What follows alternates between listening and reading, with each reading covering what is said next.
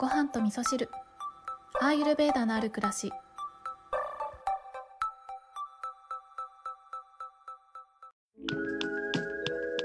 こんにちは土井京子です。今日はちょっと短めのお話になるかなと思うんですけれども先日ですねスリランカからサプリメントを送っていただいたので今日はサプリメントのお話をしようかなと思うんですけれども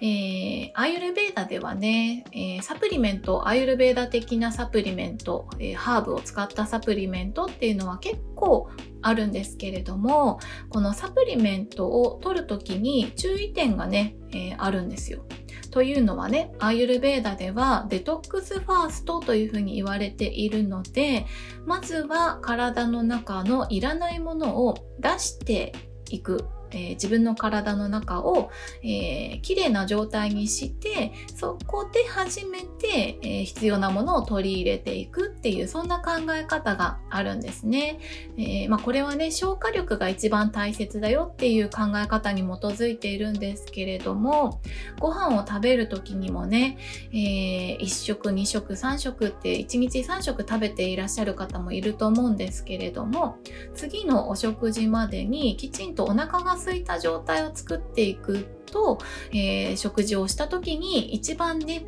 有効にそれを取り入れていくことができるっていうそんな考え方なんですね。で、えー、サプリメントもね、実は一緒で、体の中に未消化物がたくさん溜まっているような状態でサプリメントを取ったとしても、それをね、えー、消化して自分の体にとって、えー、いいお薬として消化していくことがえー、難しくなってしまうので、えー、だからこそね、まずは自分の中の未消化物、アーマをきちんと排出するっていうデトックスを先にして、で、えー、未消化物をある程度排出することができて、消化力が正常に働いている時に、サプリメントなんかをとってね、え体にいいものをとっていくっていうことがすごくね、ポイントになってくるんですよね。はい。ということで今日は本当に短め配信なんですけど、あの、懐かしいですね。このごはみそは最初3分を目安に収録していたので、こんなに短くていいんだろうかって思いながらね、終わろうとしているんですけれども、えっと、メッセージをね、いくつかいただいておりまして、本当にね、あの、読んでいてほっこりするようなメッセージとかね、嬉しいメッセージもいただいていたりとか、まあ、ちょっとしたお悩み相談なんかもいただいてるので、そのあたりのメッセージはね、また週末あたりにでも、えー、ゆっくりね、お話しする時間が取れる時にお話ししていきたいなと思っております。あ、でね、今回私が買ったサププリメントっていうのが、アシュワガンダっていうね、えっ、とね、うん、このアシュワガンダを摂取すると馬のような、えー、力が湧いてくるっていうふうに言われているような、まあ、体力をね増強させるような、えー、サプリメントハーブなんですけれどもでサプリメントの形状もねちょっとあの日本で売ってるような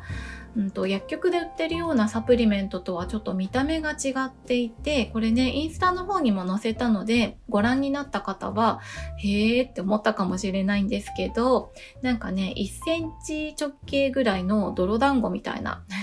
なんか田舎のおばあちゃんが作ってくれたみたいな、そんな感じのね、え、ちょっと面白いサプリメントなんですよ。で、まだ飲んでないんですけれども、えー、この消化力を考えるとね、やっぱりいつ摂取していくのかっていうことを考えると、あんまりね、えー、お腹がパンパンになっていない時であったりとか、食べ過ぎた時はサプリメント取っても意味ないんだろうなとか、そんなことが想像できるので、えー、自分にとってね、ベストなタイミングで飲むっていうことをしていこうかなと思っております。